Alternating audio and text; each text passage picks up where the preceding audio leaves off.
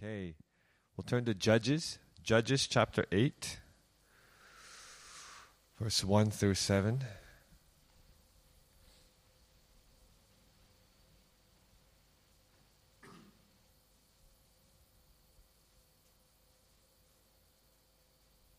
Judges 8, 1 through 7.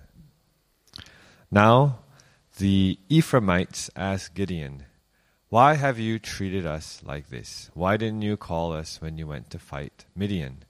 And they challenged him vigorously. But he answered them, What have I accomplished compared to you? Aren't the gleanings of Ephraim's grapes better than the full grape harvest of Abiezer? God gave Oreb and Zeb, the Midianite leaders, into your hands. What was I able to do compared to you? At this, their resentment subsided. Gideon and his three hundred men, exhausted yet keeping up the pursuit, came to the Jordan and crossed it. He, he said to the men of Succoth, Give my troops some bread. They are worn out and I am still pursuing Zebah and Zalmunna, the kings of Midian. But the officials of Succoth said, Do you already have the hands of Zebah and Zalmunna in your possession? Why should we give bread to your troops? Then Gideon replied, Just for that, when the Lord has given Zebah and Zalmunna into my hand, I will tear your flesh with desert thorns and briars. Let's pray. Thank you. Thank you, God, for giving us this time. Thank you for our new EMP format. Thank you that we can sit together like this. We just want to ask for your presence. No, we thank you for your presence that is here. We ask that with open hearts, open hands, we'll be able to receive your grace and your presence uh, here today, that we would be more aware of your presence, and that you would fill us up with your Holy Spirit. Thank you for this time. In Jesus' name we pray. Amen. Amen. This is the story of Gideon. Some of you might be familiar with Gideon. Gideon is one of the leaders that God raises up in the book of Judges. The book of Judges is the time after the Israelites have come into the promised land, uh, but they keep going up and down in terms of their relationship with God. There's, there are times when they're kind of obeying the Lord, and then things go well, but then as they get comfortable, they um, start turning away from God, and then God, in hopes of bringing them back to Him, will allow uh, different nations to come and oppress them and difficult things to come upon them. And then people start crying out to God. And usually, what God does is He raises up a judge, a leader, to kind of bring them out of the oppression. So, Gideon is one of the judges that God raises up to uh, free Israel from the hands of the Midianites. The Midianites are oppressing them for a long time. God raises up Gideon to deliver them. And so this exact passage happens right after God does this amazing work of delivering the people of Israel. You guys know the story. God raises up Gideon, and God says to Gideon, You need to go and free your people from the hand of the Midianites. And Gideon doesn't say, Yes, sir. He says, Are you sure, God? And then he asks God to, to uh, confirm this calling through the fleece. Right? This is where we get the uh, that phrase, Gideon's fleece. Right? So he asks the Lord to confirm. Like, are you sure that you, this is? Help me make sure that it's you that is calling me to do this. And so he does it two times. Once is make sure the land is all dry. Uh, uh, it's, I, I forget the order, but it's make sure the land is all dry and just the fleece is wet with dew. then I'll trust that it's you. God does it, and then he says, God, can I do it one more time? This time, make sure everywhere else is filled with dew, but the, the fleece, let it remain dry. And God does it again. So Gideon says, Okay, let's go. So, so he calls up all his men together, and they're ready to go fight, But God says, wait, I don't want you to go yet because you have too many fighting men. If you go and fight like this, you might end up saying, I delivered. We did it by our own strength because we had this great army. So God, like, twice, uh, downsizes the army, right? He first he says, if anyone is afraid, anyone's feeling nervous, anyone's anxious about going into battle, just go home. So they go home. A bunch of people leave, and God says it's still too many people. So God takes them to a brook and has them all drink water. And I think the only ones, the ones that scoop up the water in their hands and drink like this, they are the only ones chosen to go into this battle. Okay? I don't know if there's a spiritual significance to that or if it was an arbitrary decision. But that's how God downsizes the army. So now he's left with 300 men. And chapter 7 is that story of downsizing and then the 300 men plus Gideon going into the land of Midian and uh, doing this great battle, delivering the people of Israel. So the verse I want to focus on today is verse 4 of chapter 8. Gideon and his 300 men, exhausted yet keeping up the pursuit, came to the Jordan and crossed it. So, uh, sometimes, even when we are doing God's good work, it can leave us feeling exhausted.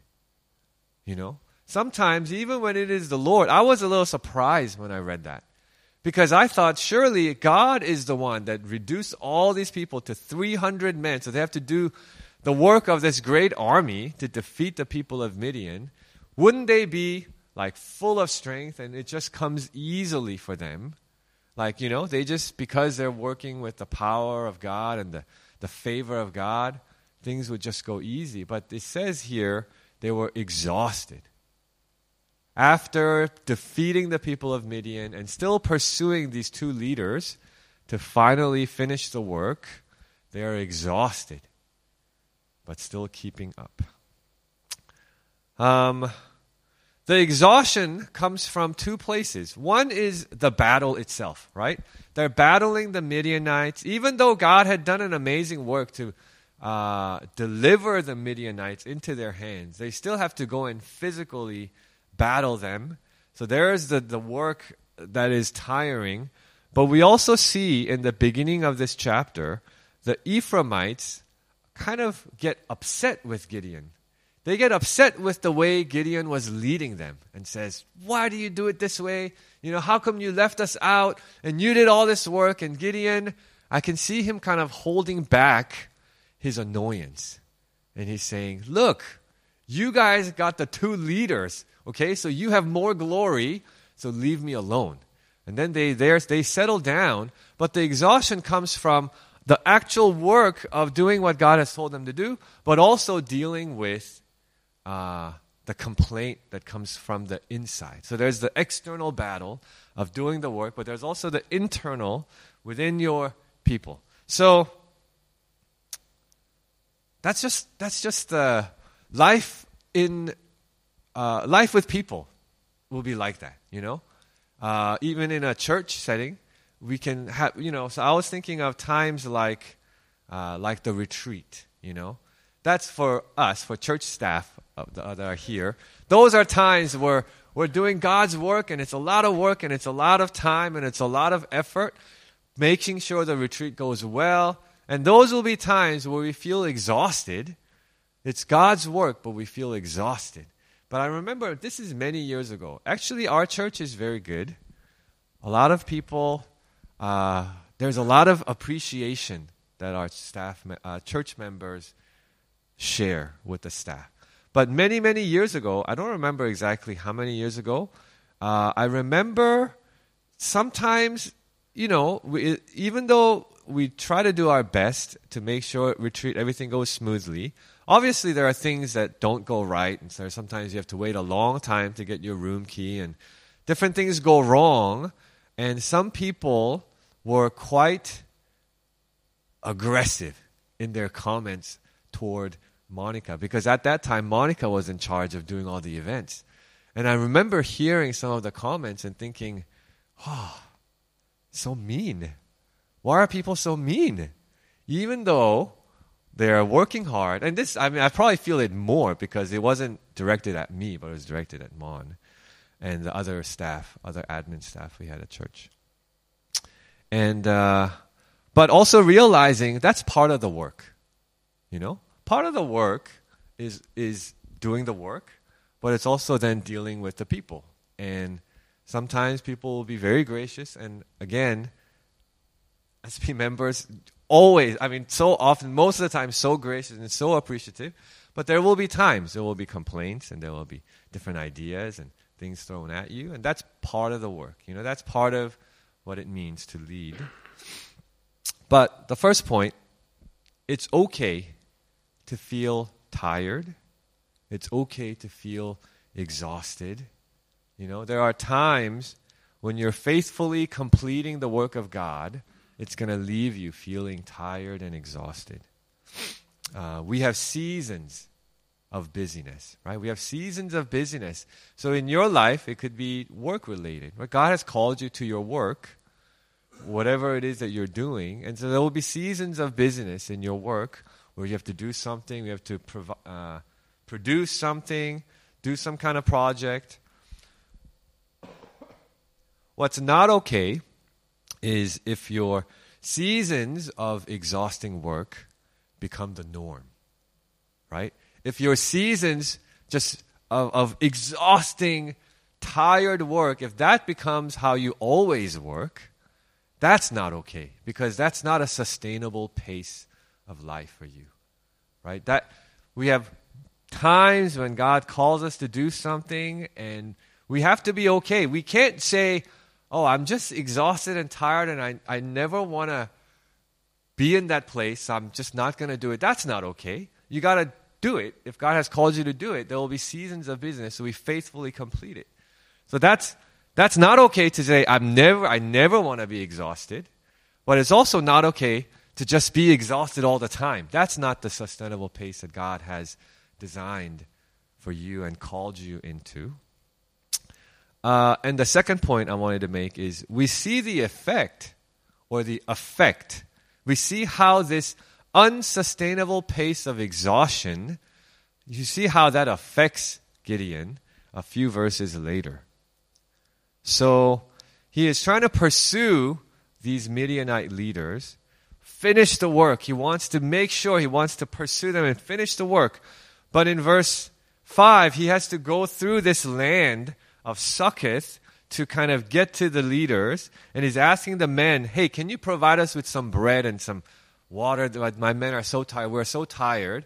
The men of Succoth say, well, do you have the hands of these leaders that you're pursuing? They're saying, how do we know that you're going to be able to defeat them? And if you don't defeat them, they found out we helped you. How are they going to treat us? And so they said no. And then Gideon responds with this extreme anger. He says, Just for that, when I've gotten these leaders, we're going to come back and I'm going to tear your flesh with desert thorns and briars. Uh, one, one thing we have to understand when we read the Bible is not everything is prescriptive. Meaning, not everything in the Old Testament, especially, is for you to say, oh, okay, that's the way I need to respond. Right? Not everything in the Old Testament, especially, is you read that and go, that's what I'm that's that's what God is calling me to do. Some a lot of it is descriptive, meaning it's describing what happened, and we have to discern is that something that God wanted from Gideon? Or was that an extreme response coming out of his exhaustion? And I want to suggest to you that it's I think it's his exhaustion talking here. He's so exhausted, he's so tired, and he's kind of fed up with what's going on. And so he right, he's annoyed at the Ephraimites that gave him all this trouble and is barely holding it together, like saying, You guys got the leaders so basically saying, Shut up. Like you guys got the honor of getting two of the leaders, so can you just leave me alone? And then these men give him all this trouble and he just loses it and he says, I'm gonna come back and I'm going to tear your flesh. Uh, he actually does it. He comes back in verse 17, uh, verse 16. And he actually, it says, he taught them a lesson for what, how they reacted. So sometimes this unsustainable pace of exhaustion will leave us irritable, right? We're just angry all the time. We uh, blow up at people. We have a short fuse. And uh, that, that's, if we, if we don't take the time to uh, rest, you know, to leave the work in the hands of God, to recognize, wow, I am exhausted and tired, and maybe I need to uh, change the pace that I'm running at a little bit. I think it's that's going to come out that irritability, that anger, that short fuse. Actually, uh, two of the study Bibles I read uh, in preparation for this suggest that in chapter 7, it is the work of God that Gideon is doing. But in chapter 8, actually, you, they don't, it doesn't mention the hand of God in what Gideon is doing. So some people suggest that maybe Gideon is just kind of operating out of his own ambition at this point. In chapter 7, God did the work. But because Ephraim got the honor of actually capturing and defeating the leaders, two leaders of Midian, Gideon is kind of annoyed at that and he's upset. And he wants to make sure he gets the two kings of Midian himself. And so, even though he could have stopped the work at the end of chapter 7, he insists on leading his men to capture the two leaders, Zalmunna and Zeb. Zebah, Zebah and Zalmunna. And so, I thought that's very interesting.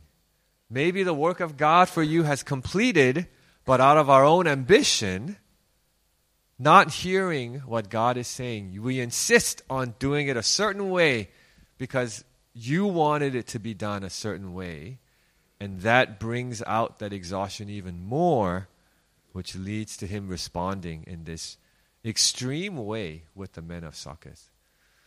So, yeah, I was thinking of uh, Pastor Hyunsu's message last Sunday, and I had a, an hour long conversation with him following his sermon because I had all these questions. I had never thought about the Sabbath explained in that way. But I think at least one of the main takeaways that I have from that sermon is that the foundation of our rest, why is it that we can rest, whether it's once in once a week or whether we walk and live out of that place of rest, the foundation of that rest is that God has completed his work already. Right? Even the work in our lives, the work that God has called us to do, even though we're walking it out, God has already completed that work. And so the foundation, why is it that we can say, after six days of hard work, after a season of exhausting work, I can say, ah, oh, I'm going to take a break. I can't do this anymore. It's not a sustainable pace. I see myself responding to my kids a certain way, responding to other people a certain way. I'm going to take a break. Why is it that we can do that? Is because we trust that God is actually the one doing the work. God has already completed it, and He is still working, right? We learned that in Egypt. God is always at work. And so we can trust that God is, is the one in control. And we're just taking a small part in completing His work. And so this morning, yeah, I don't know what your pace of life is, but let's just take a moment to surrender, you know, our lives. And if you find yourself often in seasons of exhausting work, maybe you need to reconsider, you know, and um, surrender your work to God and live out of this trust and this theology, this belief, you know, that know, God has done it. God has completed the work in the six days and he sanctified the seventh day as Sabbath rest, and we can enter into that rest, trusting that God has already done the work. So let's close our eyes. Let's pray. God, Mom's going to lead us in a song, but let's pray first. Father, thank you. Yeah, we see in Gideon just, um, he was so faithful to you, and yet uh, the exhaustion, I believe, led him to some responses that were not godly, that was not honoring to you. And uh, yeah, thank you that you call us to your good work. And sometimes it's a lot of work. Thank you for giving us the strength to do that work.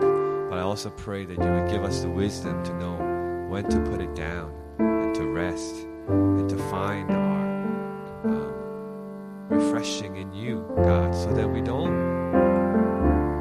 so that what comes out of us is not this extreme anger and just annoyance and this blowing up at people, God, that we can respond with the way of Jesus Christ. Um, yeah, so Lord, help us to surrender our work to you, our life to you, and to trust that you are good and you are the one that has completed the work in our lives already. So, yeah, meet with us, Lord.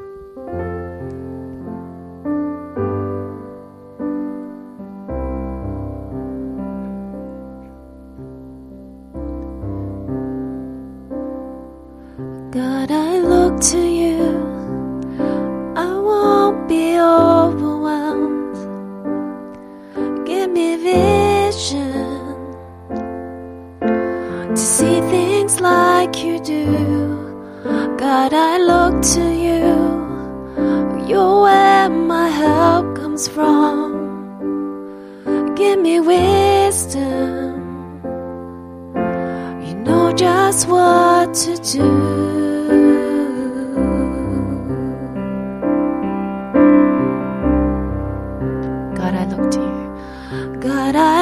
To you. I won't be overwhelmed. Give me vision to see things like you do. God, I look to you. You're where my help comes from. Give me wisdom. You know just what to do, I will love you, Lord, my strength.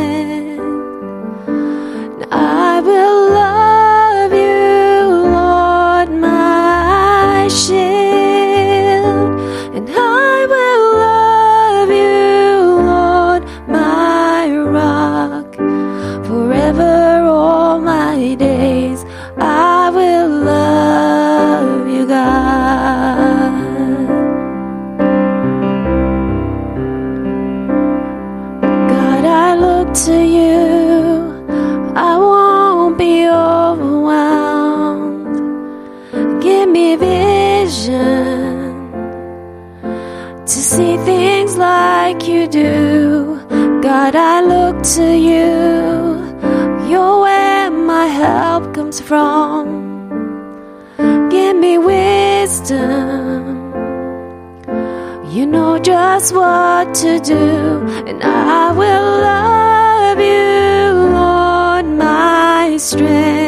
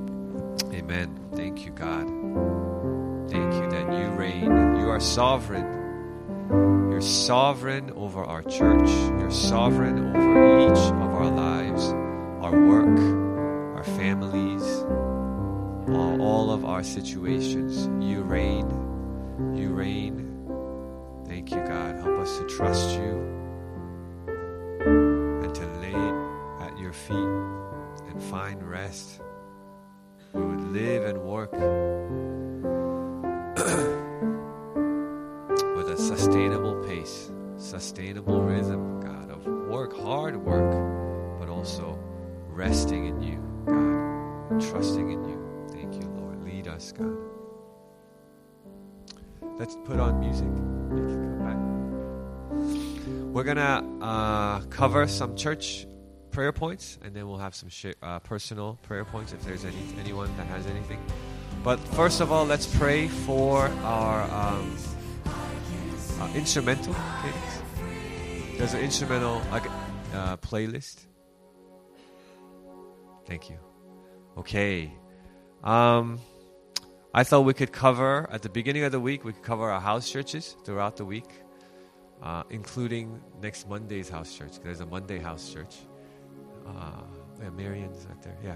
So we'll cover uh, from Tuesday through next Monday all the house churches. Let's just pray for a really good time of discussion and sharing and connecting and loving each other. So let's pray for all the house churches meeting this week.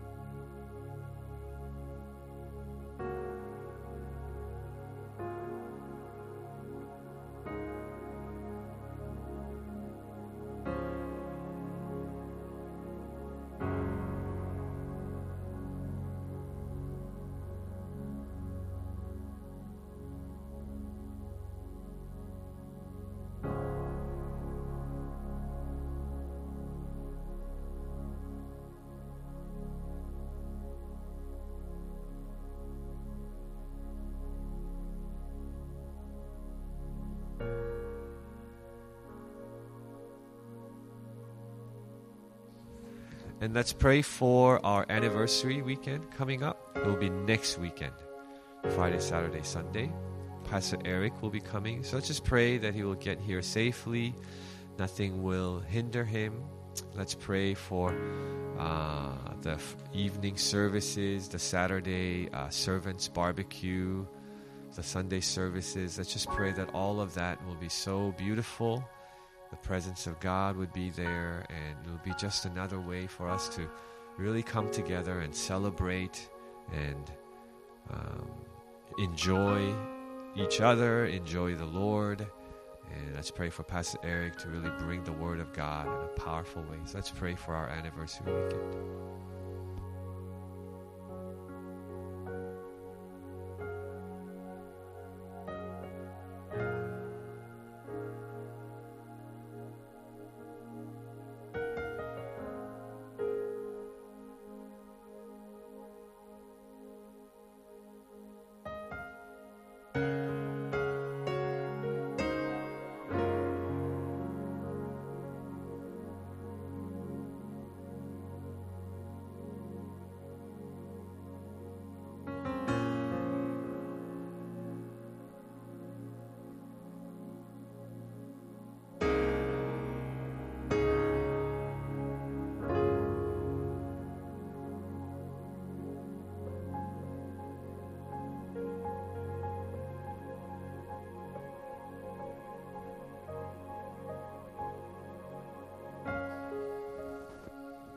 Let's pray for Addie and Hazel and Isaac. Let's continue to lift them up. Praise God, Addie has been doing so much better. Let's pray that she'll be able to. I think they said after Chinese New Year she'll be able to come home. So let's pray that she'll be able to go home quickly and that there will be no long lasting effect for Addie, that she'll be fully healed. Let's pray for Isaac and Hazel. Let's continue to pray that God would bring healing to our our church family. Let's pray for Andrew and Boaz, Hazel's family, and Lyman and Ed and Lucas, uh, Isaac's family. Let's pray that uh, God would protect them and strengthen them in this uh, long journey as well. So let's pray.